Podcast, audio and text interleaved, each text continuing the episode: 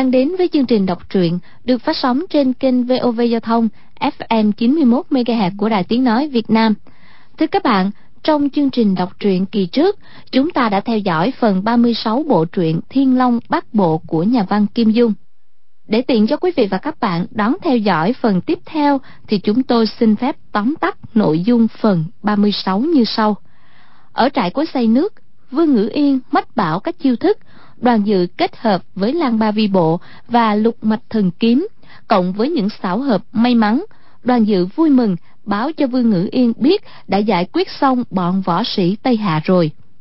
Đột nhiên, phía sau lưng có tiếng của vị quái khách đòi lĩnh giáo cao chiêu nhất dương chỉ và lục mạch thần kiếm của nhà họ đoàn nước đại lý giọng nói của người này rất ngạo mạn y tự xưng là quan nhân nước tây hạ tên lý diên tông võ công cực kỳ cao cường.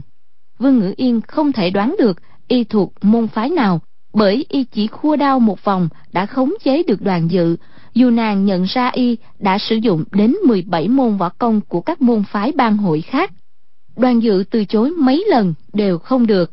Chàng đành bước ra tiếp chiêu. Đao pháp của lý diên tông càng ngày càng nhanh nhưng vẫn không mảy may chạm được vào người của đoàn dự bước chân tiêu sái trơn tru như nước chảy mây trôi, thao tác phiêu dạt như gió đùa trên mặt hồ. Không thắng được, lý diên tông hậm hực nhảy phóc lên ngựa phóng đi. Sau khi đã ném ngược lại cho đoàn dự một lọ thuốc giải chất độc bi tô thanh phong, nhờ đó vương ngữ yên cử động lại bình thường. Hai người châm lửa đốt trại cối xây nước để quả tán xác các võ sĩ tây hạ, rồi lên ngựa đi tìm bọn a châu a bích để giải cứu bây giờ, mời quý vị và các bạn đón theo dõi sự ly kỳ của cuộc giải cứu này.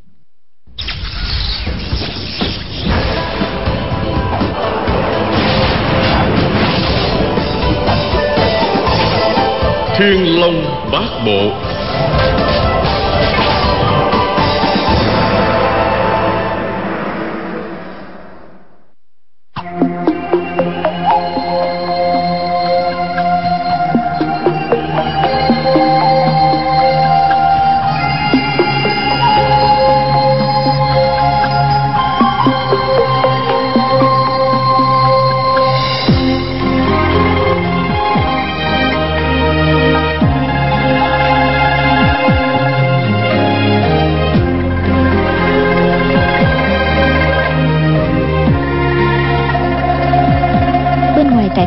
có 10 con ngựa buộc dưới gốc cây.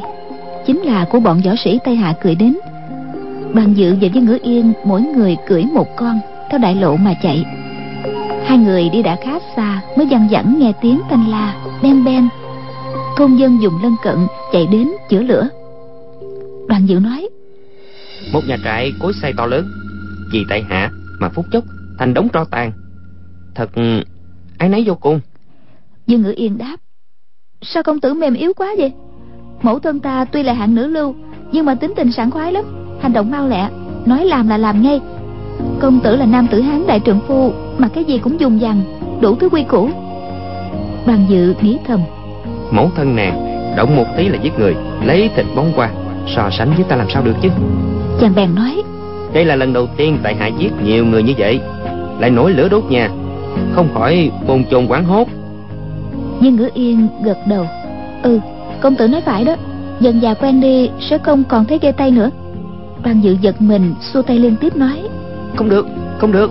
Một lần đã là quá đâu dám tái phạm. Việc giết người đốt nhà không thể nào làm lần thứ hai được. Nhưng ngữ yên đang cưỡi ngựa đi song song với đoàn dự quay đầu qua nhìn chàng hỏi. Trên chốn giang hồ sát nhân phóng quả là việc thường ngày. Đoàn công tử định rửa tay gác kiếm không len lỏi vào chốn giang hồ nữa chăng đoàn dự đáp bá phụ và gia gia bắt học võ công. Tại hạ nhất quyết không học. Chẳng ngờ lốt sự việc đáo đầu rồi cũng bắt buộc phải theo. Ôi thật chẳng biết làm sao cho phải. Viên ngữ yên tủm tỉm cười hỏi phải chăng chí hướng của công tử là đọc sách để ra làm quan học sĩ hay tể tướng? Đoàn dự đáp không phải vậy đâu. Làm quan cũng chẳng thú vị gì. Ngữ yên lại hỏi thế thì công tử muốn làm gì chẳng lẽ cũng giống như biểu ca của ta lúc nào cũng hoài bảo chí lớn mơ làm hoàng đế? Đoàn dự lấy làm kỳ hỏi lại. Mộ dung công tử muốn làm hoàng đế ư? Dương ngữ yên đỏ mặt lên. Nàng biết mình lỡ lời thổ lộ tâm sự bí mật của biểu ca. Từ khi trải qua nguy hiểm nơi trại cối xây hai người cùng chung hoạn nạn đã thành đôi bạn. Nàng hiểu tính tình chàng bình dị dễ gần. Trước mặt chàng nói chuyện gì cũng được thế nhưng đại chí của mộ dung phục nhất tâm khôi phục nước yên cũng không nên bà đâu nói đó. Nàng bèn dặn đoàn dự cái đó là ta buộc miệng nói ra đó. Công tử đừng có nói với một người thứ hai nào. Nhất là trước mặt biểu ca thì lại càng phải tránh đề cập tới. Nếu không biểu ca sẽ giận ta đến chết được. Đoàn dự trong lòng là một phen chua xót chàng nghĩ thầm. Việc gì phải hốt quản vậy? Cứ mặc kệ biểu ca nàng trách cứ thì đã sao nào? Nghĩ vậy nhưng miệng chàng vẫn đáp được rồi. Biểu ca cô nương, làm hoàng đế cũng vậy, mà làm ăn mày cũng vậy thôi. Tại hạ chẳng để ý làm gì. Ngữ yên lại đỏ mặt lên, nghe giọng chàng có vẻ không bằng lòng, liền nhỏ nhẹ nói. Đoàn công tử à công tử giận ta đó à đoàn dự từ khi biết nàng tới giờ, thấy trong lòng nàng chỉ nghĩ tới biểu ca, miệng nói ra lúc nào cũng nhắc đến mộ dung công tử. Bây giờ mới là câu đầu tiên nàng nói với mình bằng giọng ôn nhu bất giác chàng sung sướng quá suýt rơi từ yên ngựa xuống đất. Chàng ngồi lại cho vững rồi cười nói. Không đâu không đâu. Đời nào tại hạ dám giận. Nhưng cô nương suốt đời suốt kiếp tại hạ vĩnh viễn không bao giờ giận cô nương đâu. Bao nhiêu tình ý của dương ngữ yên đều dành hết cho biểu ca. Tuy đoàn dự liều mạng cứu nàng nàng cũng chỉ cảm kích ân đức bội phục tấm lòng nghĩa hiệp của chàng lúc này nghe đoàn dự nói chuyện suốt đời suốt kiếp, tuy thật là thành khẩn, nhưng cũng tựa hồ như thề thốt nặng nề. Nàng mới tỉnh ngộ ra mà tự hỏi, chàng chàng định giải bày tình ý với mình hay chăng? Nàng thẹn thùng đỏ mặt, chậm rãi cúi đầu xuống, nhỏ nhẹ nói, công tử không giận, vậy thì hay lắm. Đoàn dự trong lòng sung sướng không biết nói sao, một hồi lâu mới nói nhỏ, tại hạ chẳng mong ước gì hơn chỉ mong vĩnh viễn. Được như lúc này là thỏa mãn lắm rồi. Chàng nói đến vĩnh viễn được như lúc này. Có nghĩa là cùng nàng sánh vai cưỡi ngựa chạy song song. Nhưng ngữ yên không muốn chàng đề cập đến chuyện này nữa. Nghiêm nét mặt nói đoàn công tử, đại đức công tử của mạng hôm nay ngữ yên này không bao giờ dám quên. Thế nhưng trái tim của ta, trái tim của ta đã sớm thuộc về người khác rồi. Chỉ mong công tử nói năng giữ ý để sau này còn có thể gặp nhau mấy câu nói đó thật chẳng khác gì mấy cây cương trượng bổ vào ngực đoàn dự, khiến chàng mắt nổ đom đóm, cơ hồ ngất xỉu tới nơi. Lời nàng quá thật rõ ràng. Trái tim ta đã thuộc về mộ dung công tử rồi. Từ nay trở đi, huynh đừng đã động gì đến chuyện yêu đương nữa. Nếu không, ta sẽ không gặp huynh nữa đâu. Huynh đừng tưởng có ơn với ta là có thể tơ tưởng hảo quyền không có những câu này, thì đoàn dự cũng đã biết tâm sự của nàng rồi thế nhưng nay chính miệng nàng nói ra, chàng quả thật đau lòng không sao kể xiết. Chàng đưa mắt nhìn trộm với ngữ yên, thấy nàng đầy vẻ trang nghiêm. Không khác pho tượng ngọc trong thạch động ở đại lý chút nào. Bất giác, chàng cảm thấy mình sắp gặp đại họa đến nơi. Chàng lẩm bẩm. Đoàn dự ơi là đoàn dự, trái tim cô nương đã thuộc về người khác. Người đã lỡ gặp nàng, thì kiếp này sẽ phải chịu biết bao cực hình, đau đớn không thể nói xiết được. Hai người lặng lẽ cưỡi ngựa sống nhau mà đi, không ai nói thêm câu nào nữa. Nhưng ngữ yên nghĩ thầm, chắc là chàng bực bội lắm rồi, ta cứ giả vờ như không biết là hơn.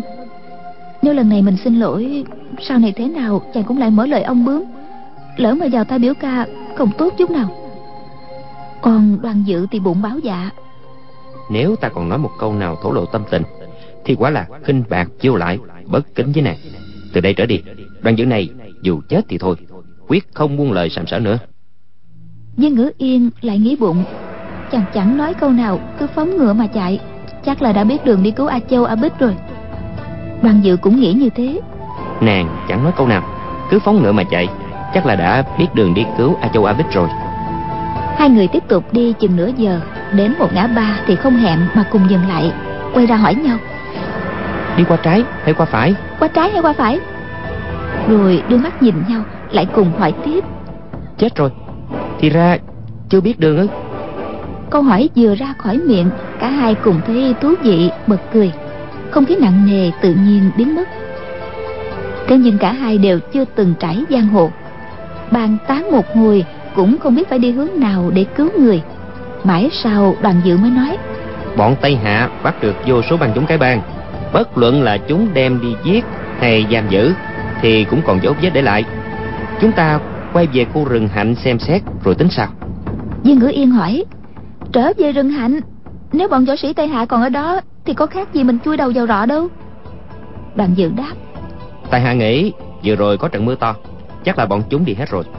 Bây giờ thế này vậy cô nương ở bên ngoài đợi. Tại hạ lẻn vào rừng xem trước nếu địch nhân còn ở đó thì chúng ta lập tức bỏ chạy ngay hai người quyết định để đoàn dự thi triển lăng ba di bộ chạy tới chỗ a châu a bích, đưa bình thuốc hôi thối cho hai cô ngửi. Giải độc xong rồi mới tìm cách cứu ra. Đoàn dự cùng ngữ yên vừa nói vừa dục ngựa đi mau. Chẳng mấy chốc đã đến bìa rừng. Hai người xuống ngựa buộc vào một cây hạnh. Đoàn dự cầm chiếc bình rón rén đi vào. Trong rừng hạnh bùn lầy nhơ nhớp, trên ngọn cỏ hãy còn ướt sũng mưa. Đoàn dự đưa mắt nhìn quanh, không thấy một bóng người bèn kêu lên. Nhưng cô nương ở đây không có ai cả. Viên ngữ yên cũng chạy vào rừng nói quả nhiên là bọn chúng đi hết rồi. Chúng ta về thành vô tích thám thính xem sao. Đoàn dự đáp ừ phải lắm. Chàng nghĩ đến chuyện sánh vai ngữ yên cưỡi ngựa đi thêm một quãng nữa trong lòng quan hỉ miệng cười rạng rỡ. Ngữ yên lấy làm lạ hỏi ta nói sai chỗ nào hả? Đoàn dự vội đáp đâu có. Chúng ta lại về thành vô tích là phải nhưng ngữ yên nói. Thế sao công tử cứ cười hoài? Đoàn dự không dám nhìn thẳng vào mặt nàng quay đi phía khác tủm tỉm cười đáp tại hạ thỉnh thoảng hay cười vô cớ cô nương đừng để ý làm gì. Dương ngữ yên nghe thế cũng buồn cười khúc khích bật lên mấy tiếng. Đoàn dự cũng không nhịn được nữa phá lên cười ha hả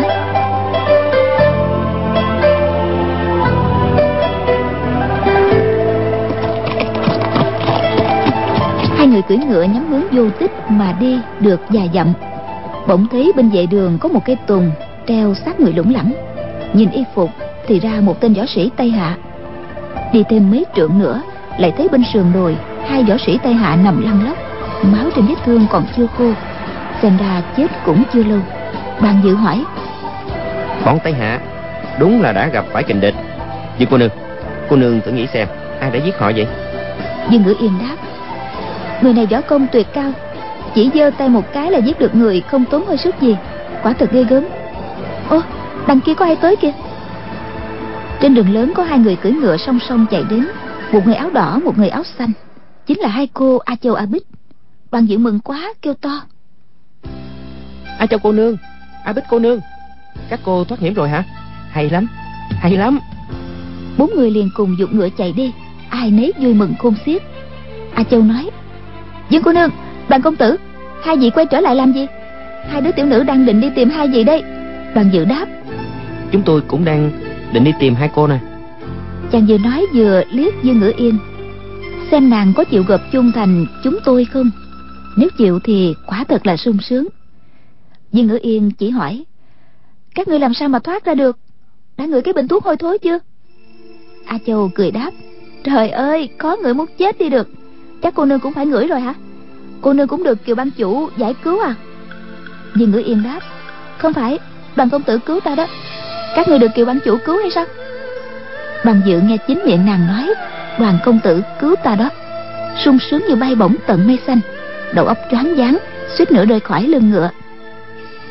A châu trả lời, đúng rồi, tiểu nữ gia a bích trúng độc, không nhúc nhích gì được.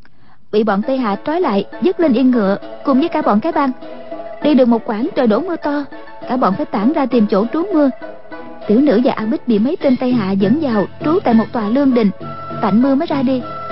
Lúc đó, phía sau có một người cưỡi ngựa chạy đến, chính là kiều ban chủ. Chàng thấy bọn tiểu nữ bị bắt, rất đổi ngạc nhiên. Chưa kịp hỏi thì a bích đã kêu cứu rồi. Bọn võ sĩ tây hạ nghe thấy đại danh kiều ban chủ, lập tức rút binh khí, xúm lại, dây đánh. Kết quả là có tên thì bị treo lên cây tùng, có tên thì chết nơi sườn núi có tên, lại lọt xuống sông. Viên ngữ yên cười hỏi, việc vừa mới xảy ra phải không? À, A châu đáp, đúng rồi. Tiểu nữ nhờ kiều băng chủ tìm trên người bọn mang tử tây hạ xem có giải dược không. Chàng lục trong xác bọn võ sĩ tây hạ tìm được một cái bình sứ nhỏ. Thơm hay thối thì không nói, chắc cô nương cũng biết rồi. Nhưng ngữ yên hỏi thêm, thế kiều ban chủ đâu? À, A châu đáp, kiều ban chủ nghe tin bọn cái bang trúng độc bị bắt hết thì nóng nảy vô cùng, hốt quản đi ngay bảo là phải cứu bọn họ. Ban chủ còn quay lại hỏi thăm đoàn công tử. Xem ra quan tâm đến đoàn công tử lắm. Đoàn dự thở dài than rằng đại ca ta thật là người nghĩa khí thâm trọng vô cùng. A châu nói người của cái bang chẳng biết phân biệt tốt xấu. Một vị ban chủ như thế mà đem đuổi đi. Bây giờ mình làm mình chịu thật là đáng kiếp. Tiểu nữ thấy vị đại ca đó thật là độ lượng. Thà để kẻ khác phụ mình chứ nhất định không chịu phụ ai a bích hỏi. Với cô nương à bây giờ chúng mình đi đâu? Diêu ngữ yên đáp. Ta và đoàn công tử đã bàn nhau đi cứu hai người. Bây giờ cả bốn đều bình yên, vậy là hay lắm rồi. Chúng ta không có liên quan gì đến cái bang, chỉ bằng lên thiếu lâm tự tìm mộ dung công tử của các ngươi. A châu, a bích quan tâm nhất là mộ dung công tử. Nghe ngữ yên nói vậy, đều vỗ tay, khen phải. Đoàn dự trong lòng chua xót, nhưng cố làm ra vẻ thản nhiên chàng nói tại hạ vốn ngưỡng mộ mộ dung công tử lắm. Mong được gặp một lần. Hiện nay không có việc gì làm. Đi theo các cô đến chùa thiếu lâm một chuyến cũng hay. bốn người quay đầu ngựa đi về hướng bắc. Dương Ngữ Yên cùng hai nàng A Châu A Bích nói cười vui vẻ Đem chuyện gặp nguy hiểm ở trại xây lúa. Đoàn dự nên địch thế nào? Tay cao thủ Tây Hạ là Lý Diên Tông, Tha Mạng Cùng tặng thuốc giải độc ra sao? Tất cả kể lại rành mạch rõ ràng Khiến cho A Châu, A Bích, Hai nàng đều lấy làm kinh ngạc. Ba cô gái nói chuyện, mỗi khi đến đoạn nào thú vị, Lại cười khúc khích. Thỉnh thoảng lại quay đầu nhìn đoàn dự, Lấy tay áo che miệng cho khỏi lộ liễu. Đoàn dự biết các nàng đang bàn tán những chuyện ngốc nghếch của mình, nhưng tự nghĩ mình dụng về đủ thứ mà sau cùng cũng bảo vệ được dương cô nương chu toàn, nên vừa thấy hổ thẹn lại vừa thấy tự hào. Rồi chàng lại nghĩ bây giờ mới có ba cô thân mật với nhau. Họ đã không đếm xỉa gì đến mình. Khi gặp mộ dung công tử rồi, thì mình quả thật hết đất chung thân. Mộ dung phục chắc cũng như bao bất đồng đuổi thẳng mình đi, không nể nang gì. Đoàn dự càng nghĩ, càng thấy ê chề. Đi được mấy dặm, qua khỏi một vùng trồng dâu thật lớn, bỗng nghe ở bìa rừng có hai thiếu niên đang khóc. Bốn người phóng ngựa lại xem, thấy hai chú tiểu chừng mười bốn, mười lăm trên tăng bào còn vết máu lớn đốm. Một chú bị thương nơi trán. A bích dịu dàng hỏi này các tiểu sư phụ à ai hiếp đáp các chú đó? Tại sao lại bị thương? Chú tiểu không bị thương vừa khóc vừa trả lời có vô số ác nhân phiên ban đến chùa giết mất sư phụ rồi đuổi hai đứa chúng cháu ra ngoài. Bốn người nghe nói đến ác nhân phiên ban liền đưa mắt nhìn nhau cùng nghĩ phải chăng là bọn tây hạ a châu hỏi thêm. Thế chùa của các chú ở đâu? Ác nhân phiên ban là bọn nào thế? Chú tiểu đáp. Chúng cháu ở chùa thiên ninh phía bên kia kìa. Chú trở về phía đông bắc vừa nói vừa khóc. Bọn phiên ban kia bắt đầu được hơn 100 người hành khất đưa vào chùa trú mưa đòi rượu thịt rồi đòi giết gà mổ bò. Sư phụ báo không thể sát sinh ở nơi cửa phật thanh tịnh thế là chúng đem sư phụ cùng mười mấy vị sư huynh sư đệ chúng tôi ra giết hết rồi. A châu hỏi tiếp bọn chúng có còn ở đó không? Chú tiểu trỏ tay về phía làng khói đang bốc lên cuồn cuộn phía sau đường dâu nói bọn chúng còn đang thui bò kìa thật là tội nghiệp. Đức bồ tát có linh thiêng tất sẽ đem bọn chúng giam xuống a tỳ địa ngục. A châu nói hai chú chạy trốn đi thôi nếu mà bọn phiên bang bắt được chúng mộ các chú đã ăn thịt đó. Hai chú tiểu cả kinh lật đật bỏ chạy ngay. Bàn dự tỏ ý không bằng lòng nói hai chú đó đã rối trí lắm rồi. A châu tỷ tỷ lại còn dọa thêm làm gì? A châu cười nói có phải dọa đâu. Tiểu nữ nói thật đó. A bích nói ban chúng cái bang đang bị nhốt trong chùa thiên ninh kiều ban chủ lại chạy về thành vô tích thì đúng là vô tích sự rồi a châu đột nhiên nghĩ ra một kế thật kỳ lạ, liền nói, dương cô nương, tiểu nữ muốn cải trang làm kiều băng chủ vào trong chùa, đem chiếc bình hôi thối kia cho bọn ăn mày ngửi. Sau khi bọn chúng thoát nạn rồi, nhất định sẽ cảm kích kiều băng chủ vô cùng. Dương ngữ yên mỉm cười nói, kiều băng chủ thân thể cao lớn hùng vĩ, làm sao ngươi quá trang cho giống được? A châu cười nói càng khó khăn bao nhiêu, càng rõ thủ đoạn của a châu này bấy nhiêu nhưng ngữ yên lại cười, chất vấn tiếp. Giả tỷ, người giả trang giống được kiều bang chủ, thì cũng không giả mạo được thần công tuyệt thế của chàng. Trong chùa thiên ninh đầy dãy cao thủ nhất phẩm đường của tây hạ, người đâu có vào ra thông thả được. Theo ý ta thì, người giả là một tên đầu bếp hay là một bà già bán rau trà trộn vào trong chùa còn dễ hơn? A châu nói, hừm, bảo tiểu nữ giả làm bà già bán rau thì có gì là thú nữa? Thôi, không đi nữa nhưng ngữ yên nhìn đoàn dự mất mấy đôi môi như muốn nói gì rồi lại thôi. Đoàn dự hỏi cô nương định bảo gì tại hạ chưa nhưng ngữ yên đáp ta muốn nhờ công tử quá trang thành một người cùng đi với a châu đến thiên minh tự. Nhưng nghĩ kỹ lại thấy không xong đoàn dự hỏi cô nương muốn tại hạ giả dạng ai? Dương ngự yên nói các cao thủ cái bang nghi kiều ban chủ cùng biểu ca của ta ngấm ngầm cấu kết giết hại mã phó ban chủ nếu như nếu như biểu ca cùng kiều ban chủ đến cứu bọn họ chắc không còn bị ngờ quan nữa. Đoàn dự chua xót trong lòng chàng hỏi. Cô nương muốn tại hạ giả trang làm lệnh biểu ca ư? Viên ngữ yên hơi hổ thẹn nói. Bọn địch trong chùa thiên ninh rất mạnh hai người vào đó nguy hiểm lắm đừng đi nữa là hơn. Đoàn dự nghĩ thầm. Nàng báo sao ta làm vậy? Dù phải tan xương nát thịt cũng quyết chẳng từ nan chàng đột nhiên nghĩ thêm. Nếu mình quá trang thành mộ dung phục không chừng nàng nhìn ta bằng con mắt tình tứ. Mình được nàng dịu dàng chiều chuộng trong chốc lát thì cũng hay. Chàng nghĩ đến đó bất giác phấn khởi tinh thần. Hằng hái nói có gì là nguy hiểm đâu. Đoàn dự này sở trường nhất là bản lãnh công đùi chạy trốn. Nhưng ngữ yên nói ta thấy không ổn rồi. Vì biểu ca của ta giết địch dễ như trở bàn tay chẳng bao giờ chạy trốn ai hết. Đoàn dự nghe nàng nói thế một làn khí lạnh theo xương sống chạy dài từ đầu xuống chân nghĩ thầm. Quá ra biểu ca cô là đại anh hùng đại hào kiệt. Tên họ đoàn này đâu có xứng đáng giả mạo y lỡ ta để lộ cái xấu ra trước mặt mọi người tức là làm ô nhục thanh danh của gã. A bích thấy chàng có vẻ bực dọc liền tìm lời an ủi. Địch nhiều mà ta ít lắm tạm thời rút lui cũng chẳng có gì là lạ hết. Chúng ta đi cứu người, chứ đâu phải là đi tỉ võ để dương danh đâu. Đôi mắt tin tưởng của a châu quan sát đoàn dự từ đầu xuống chân, rồi lại từ chân lên đầu. Một lúc sau nàng gật đầu nói ừ đoàn công tử, muốn cải trang thành công tử của chúng tôi quả không phải là dễ. Mai mà người trong cái bang chưa biết mặt mộ dung công tử, giọng nói cùng với hình dáng ra sao cũng chỉ nghe đại khái thôi.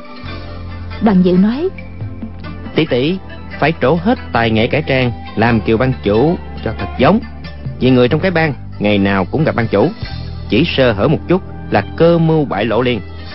A châu mỉm cười nói, kiều ban chủ là đại trưởng phu cao lớn, vậy mà tiểu nữ giả làm kiều ban chủ là dễ dàng. Mộ dung công tử tầm dốc không khác công tử bao nhiêu, tuổi tác cũng chẳng hơn nhiều. Cả hai đều là thư sinh con nhà gia thế nữa vậy mà đem bộ mặt đoàn công tử biến thành mộ dung công tử lại rất khó khăn. Đoàn dự thở dài. Hmm. mộ dung công tử là rồng phượng trong loài người. Người tâm thương dễ gì mô phỏng cho giống được. Theo tài hạ thì cải trang không giống càng hay. Lát nữa cộp đuôi bỏ chạy cũng đỡ tổn hại đến thanh danh của mộ dung công tử. Ngữ yên đỏ mặt lên nói khẽ.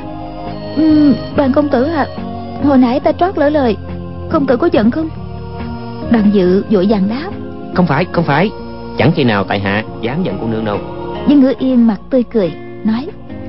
A châu tỷ tỷ hai người đi đâu cải trang đây? A châu đáp. Phải tìm đến nơi thị trấn mới mua được những thứ cần dùng.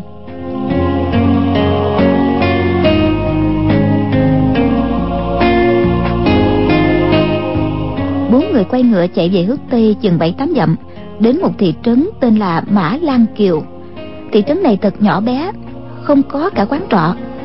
A châu nghĩ ra một cách, thuê thuyền neo giữa sông, rồi đi mua vật dụng, quần áo đem xuống thuyền cải trang. Đất giang nam sông ngòi dày đặc, thuyền bè nhiều vô kể, chẳng khác gì ngựa xe ở miền bắc.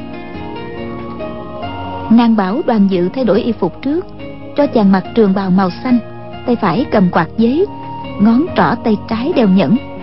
A châu nói công tử chúng tôi đeo nhẫn ngọc đời hán. Ở đây làm sao mà mua được? Đành dùng tạm nhẫn bằng đá thanh điền vậy. Cũng được rồi. Đoàn dự nhăn nhó cười nghĩ thầm. Mộ dung phục thì đeo nhẫn ngọc quý. Con minh thì đeo nhẫn đá hèn hà có lẽ ba cô nương này đánh giá mình với gã cũng như đá với ngọc. Thân phận cách xa nhau.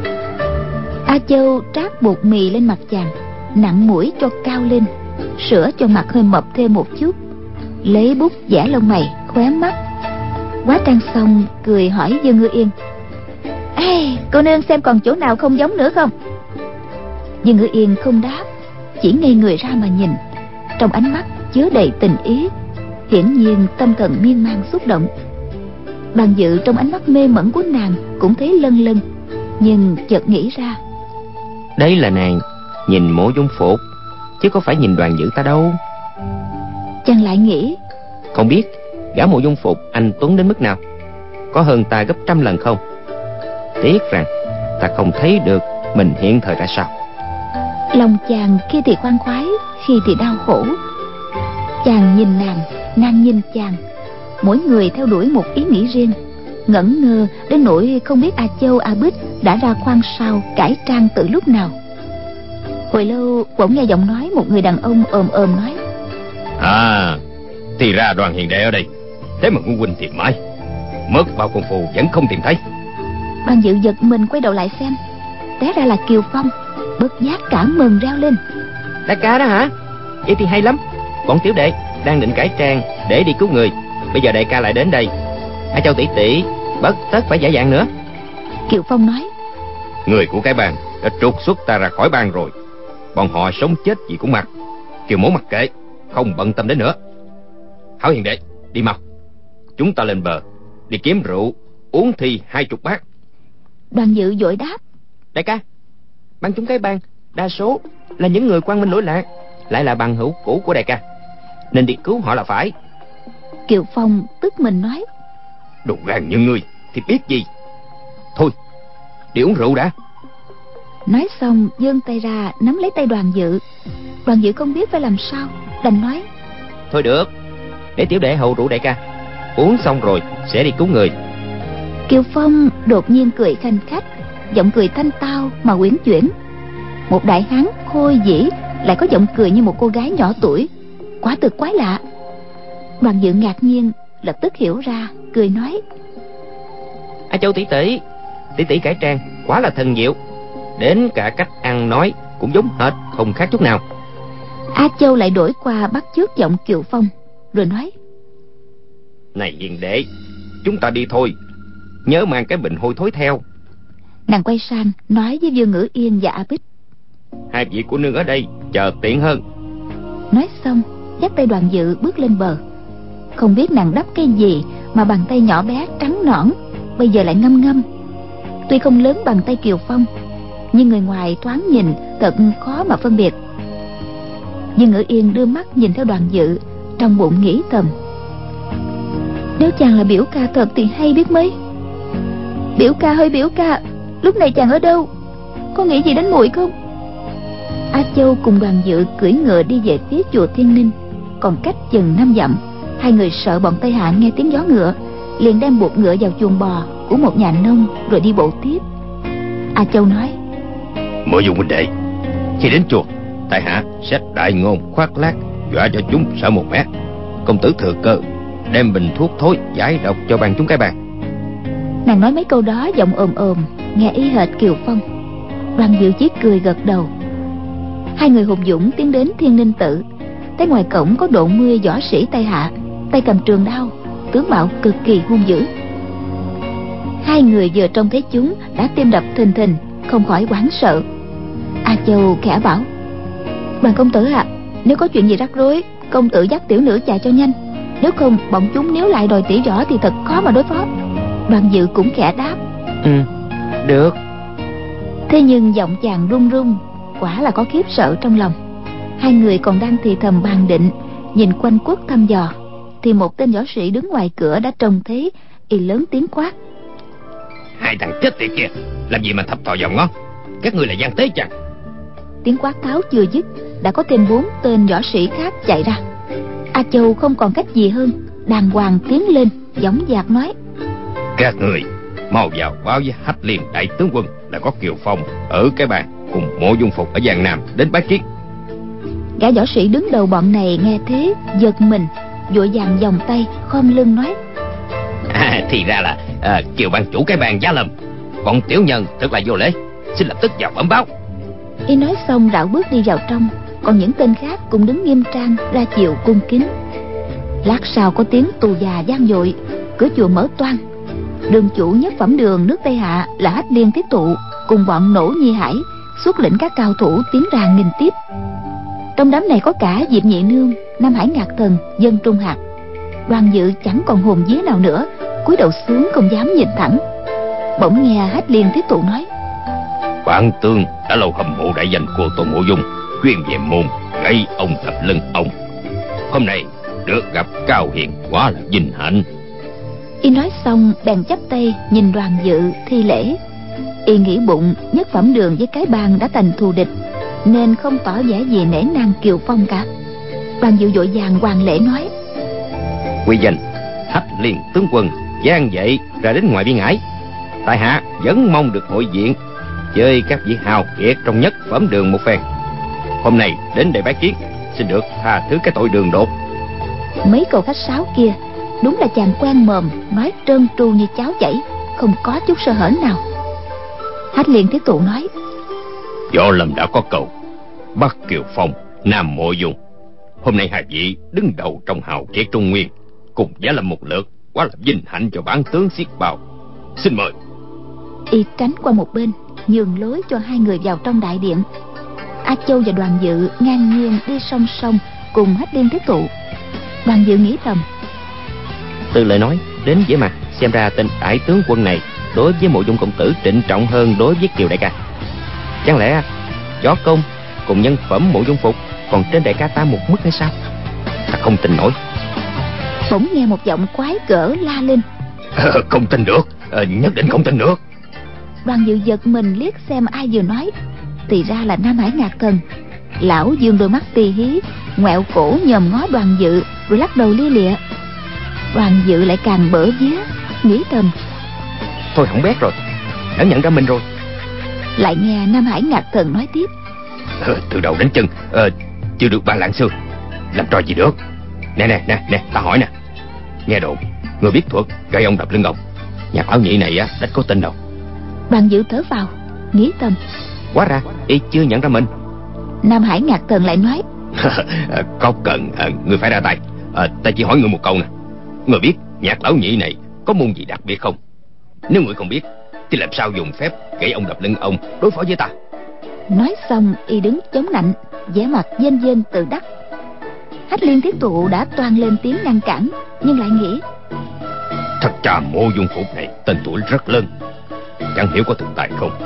Chỉ bằng để lão nằm hải ngạc thần vợ điên vợ khùng thử xem cho biết.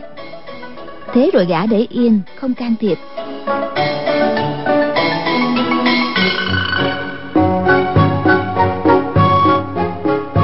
Lúc đó mọi người đã vào đến đại điện.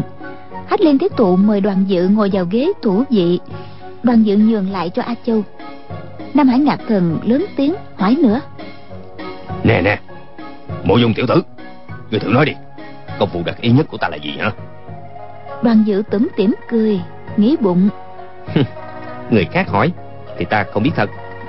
Còn ngươi thì ta có lạ gì? Chàng mở quạt ra phe phẩy đáp. Nam hải ngạc thần lão tam bản lĩnh đắc ý nhất của người là dặn cái có người ta kêu lách cách. Mấy năm này công phu người có tiến bộ. Bây giờ môn võ công đắc ý hơn cả là ngạc chỉ tiền và ngạc thủy tiền. Ta muốn đối phó với người. Lẽ dĩ nhiên, phải về trang diện, lấy cây roi đuôi cá sấu và cây kéo hàm cá sấu đem theo. Chàng nói đúng, tên hai thứ khí giới của nam hải ngạc thần khiến lão sợ quá, há hốc miệng ra không ngậm lại được nữa. Cả đến diệp nhị nương cùng dân trung hạt cũng cực kỳ kinh dị. Ta nên biết hai món binh khí đó nam hải ngạc thần mới luyện gần đây, ít khi đem ra thi triển. Chỉ mới một lần động thủ với dân trung hạt trên vô lượng sơn. Lúc đó ngoài mộc uyển thanh ra, không ai trông thấy. Bọn chúng có ngờ đâu một uyển thanh đã kể hết đầu đuôi cho chàng mộ dung công tử giả hiệu này nghe rồi. Nam hải ngạc thần lại nghiêng đầu, ngoẹo cổ, quan sát đoàn dự. Tuy lão là người hung ác, nhưng có lòng khâm phục anh hùng hảo hán lão ngắm nghía một lúc rồi giơ ngón tay cái lên nói giỏi giỏi thật. Đoàn dự cười đáp chẳng bỏ làm trọt cười cho quý vị. Nam hải ngạc thần nghĩ thầm ừ, đến cả cái món bình khí ta mới luyện xong mà y cũng nói ra được. Những thứ võ công khác bất tất phải hỏi làm gì. Tiếc là lão đại viên khánh thái tử không có ở đây để dặn hỏi y xem sao. À có cách rồi. Lão la lớn. Ờ, mộ dung công tử ờ, người biết được uh, võ công của ta cũng chưa lấy gì làm lạ. Ờ, giá tỷ mà sư phụ ta đến đây thì bảo đảm người không thể hiểu rõ võ công của ông ấy. Đoàn dự mỉm cười hỏi. Lệnh sư là ai? Ông ta có võ công gì đặc biệt? Nam hải ngạc thần dương dương đắc ý đáp. Ừ, thủ nghiệp ân sư của ta thì qua đời đã lâu chẳng nói làm gì à, ta chỉ nói đến vị sư phụ sau này. Bản lãnh ông ta thật là ghê gớm. Chẳng cần kể nhiều. Riêng một môn lăng ba dị bộ ta dám chắc trên đời này không có người thứ hai biết được. Đoàn dự trầm ngâm đáp. Môn lăng ba di bộ quá là kỳ công tuyệt thế. Chắc các hạ nhận rằng đoàn công tử nước đại lý làm sư phụ. Tại hạ chẳng tin chút nào. Nam hải ngạc thần vội đáp. Ta nói láo người làm gì chứ ở đây có nhiều người. Chính ta nghe thấy. Đoàn công tử gọi ta là đồ đệ đó. Đoàn dự trong bụng cười thầm. Lúc trước á, thì lão thà chết không chịu bái ta làm sư phụ. Lúc này thì lại sợ ta không nhận là đồ đệ. Chàng bèn nói. Nếu vậy thì các hạ chắc đã học được tuyệt kỹ của lệnh sư rồi. Chúc mừng chúc mừng. Nam hải ngạc tần lắc đầu quay quậy y nói. Ờ, ta chưa ờ, được học đâu còn ngươi á ờ, đã tự xưng là biết hết võ công trong thiên hạ nếu đi được ba bước lăng ba di bộ ờ, thì nhạc lão nhĩ này mới phục. Đoàn dự mỉm cười đáp. Lăng ba di bộ tuy khó thật nhưng tại hạ cũng học qua vài bước. Nhạc lão già lại đây thử bắt tại hạ xem nào. Nói rồi trường bào phất phới chàng đã lướt ra chính giữa đại điện. Quần hào tây hạ chưa từng nghe nói đến lăng ba di bộ bây giờ nghe nam hải ngạc thần xưng tụng là thần kỹ ai nấy đều háo hức muốn xem.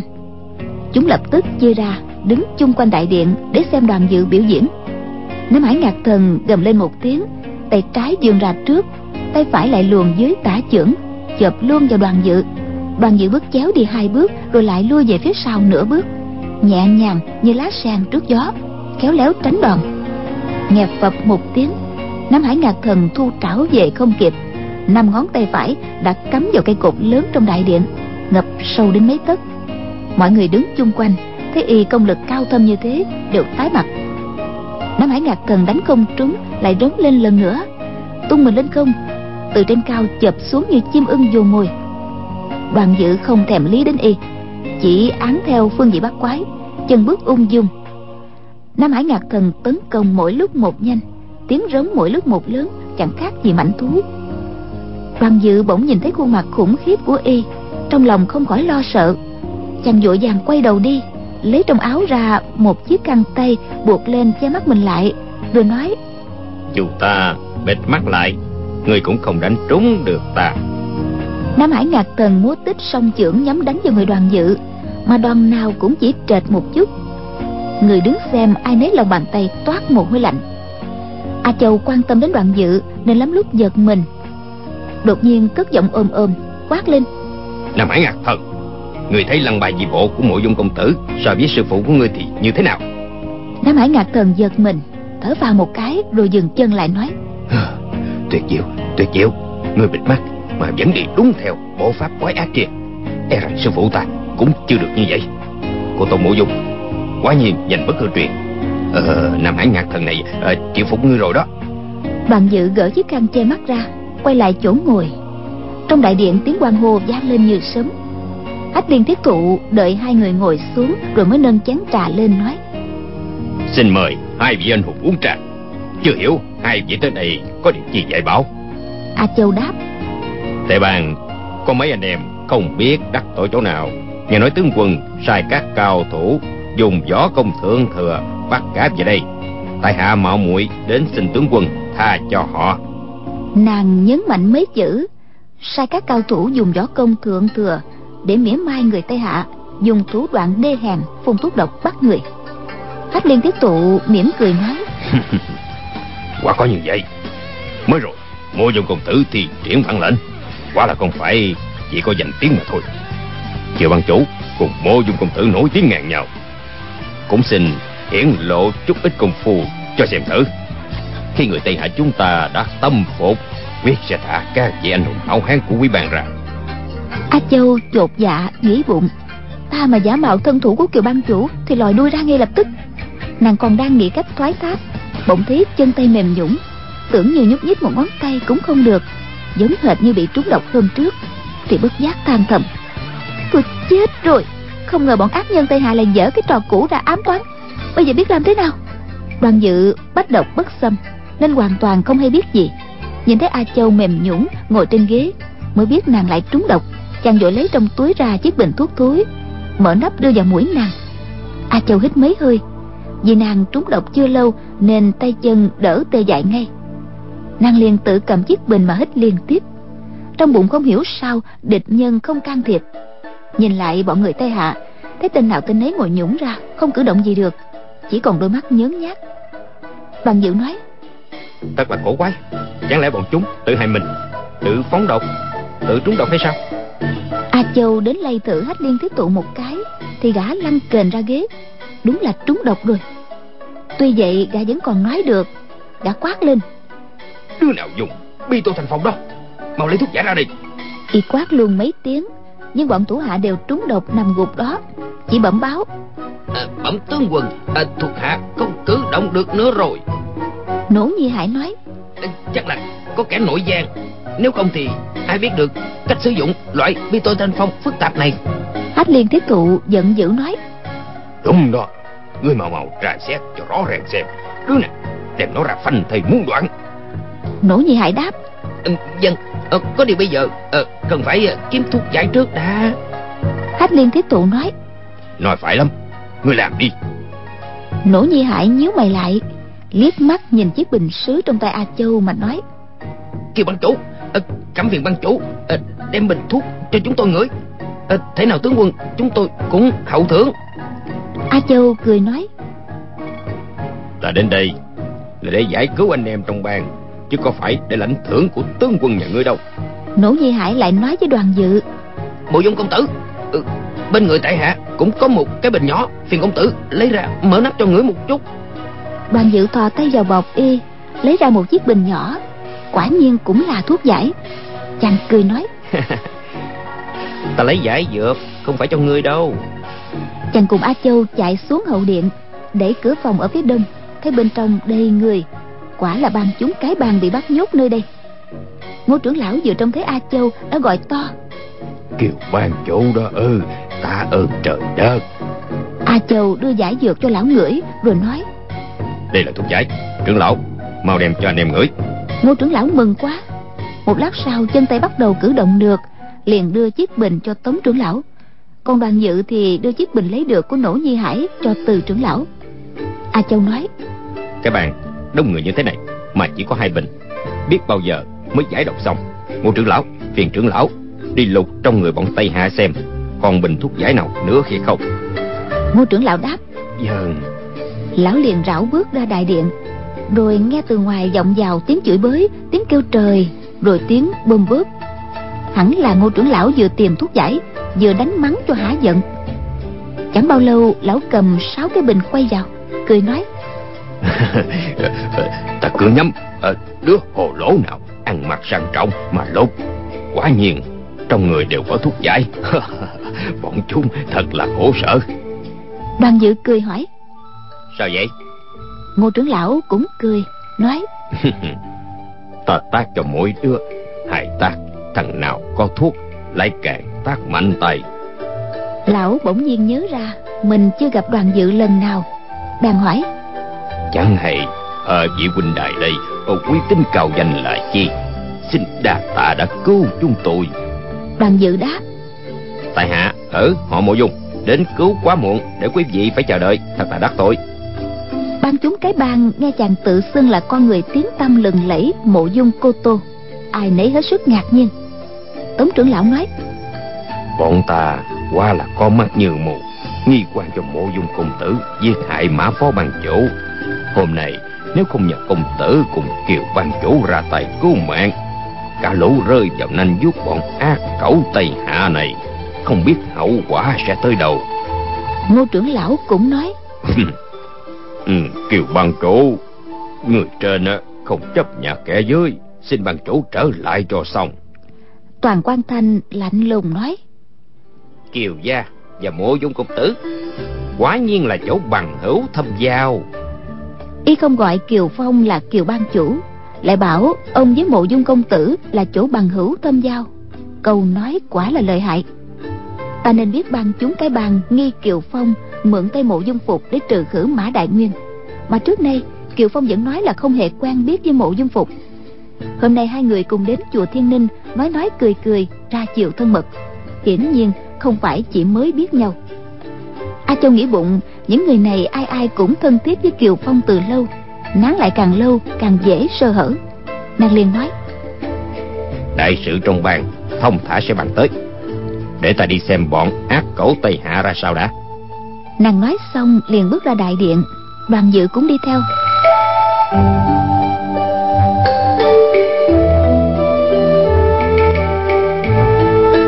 Hai người chưa ra đến ngoài, đã nghe hát liên thiết tụ, quát táo, ôm sòm.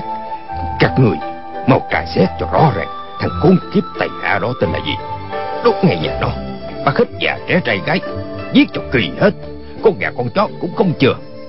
Đó là người tây hạ, còn phản chủ giúp người ngoài lấy bi tô thành phòng đem phóng loạn lên.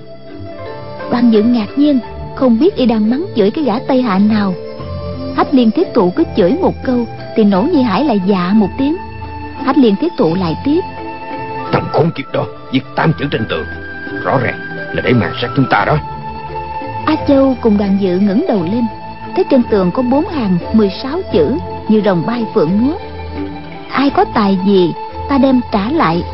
Gió độc mê người thổi lại chúng bay. Dĩ bỉ chi đạo hoàng thi bỉ thân. Mê nhân độc phong nguyên bích quy quân. Nét bút hãy còn chưa khô hiển nhiên người viết đi chưa lâu. Đoàn dự a lên một tiếng ấp úng hỏi. À đây có phải là mộ dung công tử viết đó chăng? A châu hạ giọng nhắc. Đoàn công tử chớ có quên mình đang đóng vai mộ dung công tử đó. Thiếu gia viết nhiều bút pháp khác nhau tiểu nữ cũng không hiểu có phải chính công tử viết hay không. Đoàn dự quay sang hỏi nổ nhi hải. Ai viết những dòng chữ này? Nổ nhi hải không trả lời trong bụng phập phồng lo sợ. Bọn chúng bắt được băng chúng cái bang rồi đánh đập chửi mắng không thiếu thứ gì. Người trong cái bang chỉ cần gậy ông đập lưng ông là cũng đủ khổ rồi. A châu thấy quần hào cái bang tới tấp kéo vào đại điện thì khẽ bảo đại sự xong rồi chúng ta đi thôi. Nàng lớn tiếng nói ta có việc khẩn cấp. Phải cùng mộ dung công tử đi lo liệu ngày sau này sẽ gặp lại. Nói xong đảo bước ra cửa điện. Bọn ngô trưởng lão gọi to lên. Ban chủ hãy thông thả. Ban chủ hãy thông thả. A châu không dám chần chừ lại cùng đoàn dự đi nhanh hơn. Quần hào cái bang trước nay vẫn kính sợ kiều phong không ai chạy theo níu kéo. Hai người đi chừng một dặm a châu cười nói đàn công tử, nghĩ lại quá thật là xảo hợp. Lão đồ đệ xấu xí đòi ngay công tử biểu diễn lăng ba di bộ. Còn bảo công tử giỏi hơn cả sư phụ của lão nữa. Đoàn dự cũng cười theo. A châu lại tiếp. Không biết kẻ nào ngầm phóng hơi độc ra.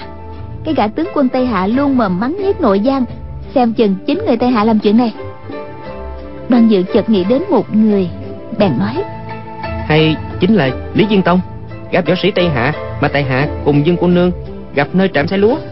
A châu chưa gặp lý dương tông nên không phỏng đoán gì được.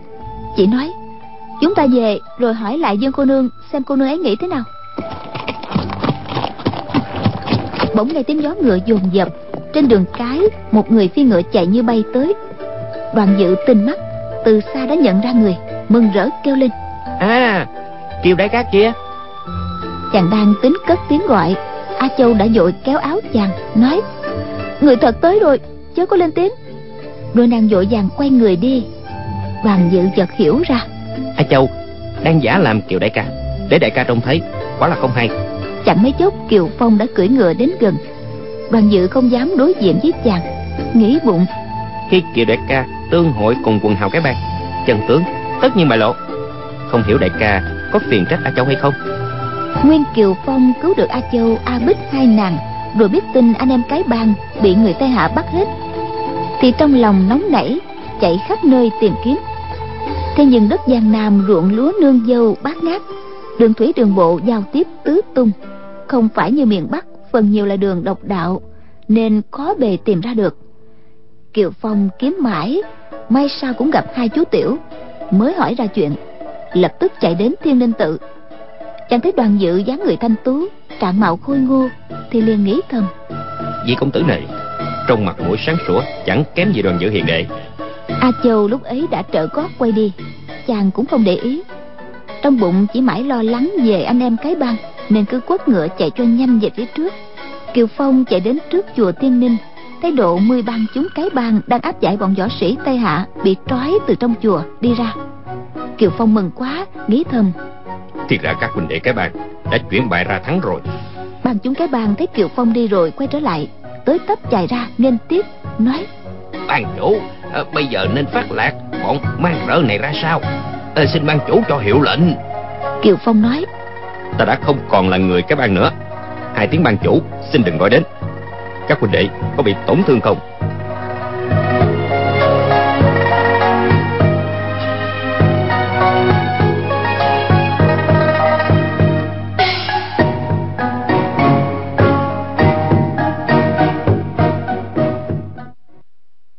Các bạn thân mến, chúng ta vừa theo dõi phần 37 bộ truyện Thiên Long Bát Bộ của nhà văn Kim Dung. Mời quý vị và các bạn đón theo dõi phần tiếp theo của bộ truyện này cũng được phát sóng trên kênh VOV Giao thông FM 91 MHz của Đài Tiếng nói Việt Nam. Hãy gửi những ý kiến của quý vị và các bạn vào địa chỉ email quen thuộc của chương trình đọc truyện vovavonggmail.com. Bây giờ thì nhóm thực hiện chương trình xin phép nói lời chào tạm biệt. Chúc quý vị và các bạn một đêm ngon giấc.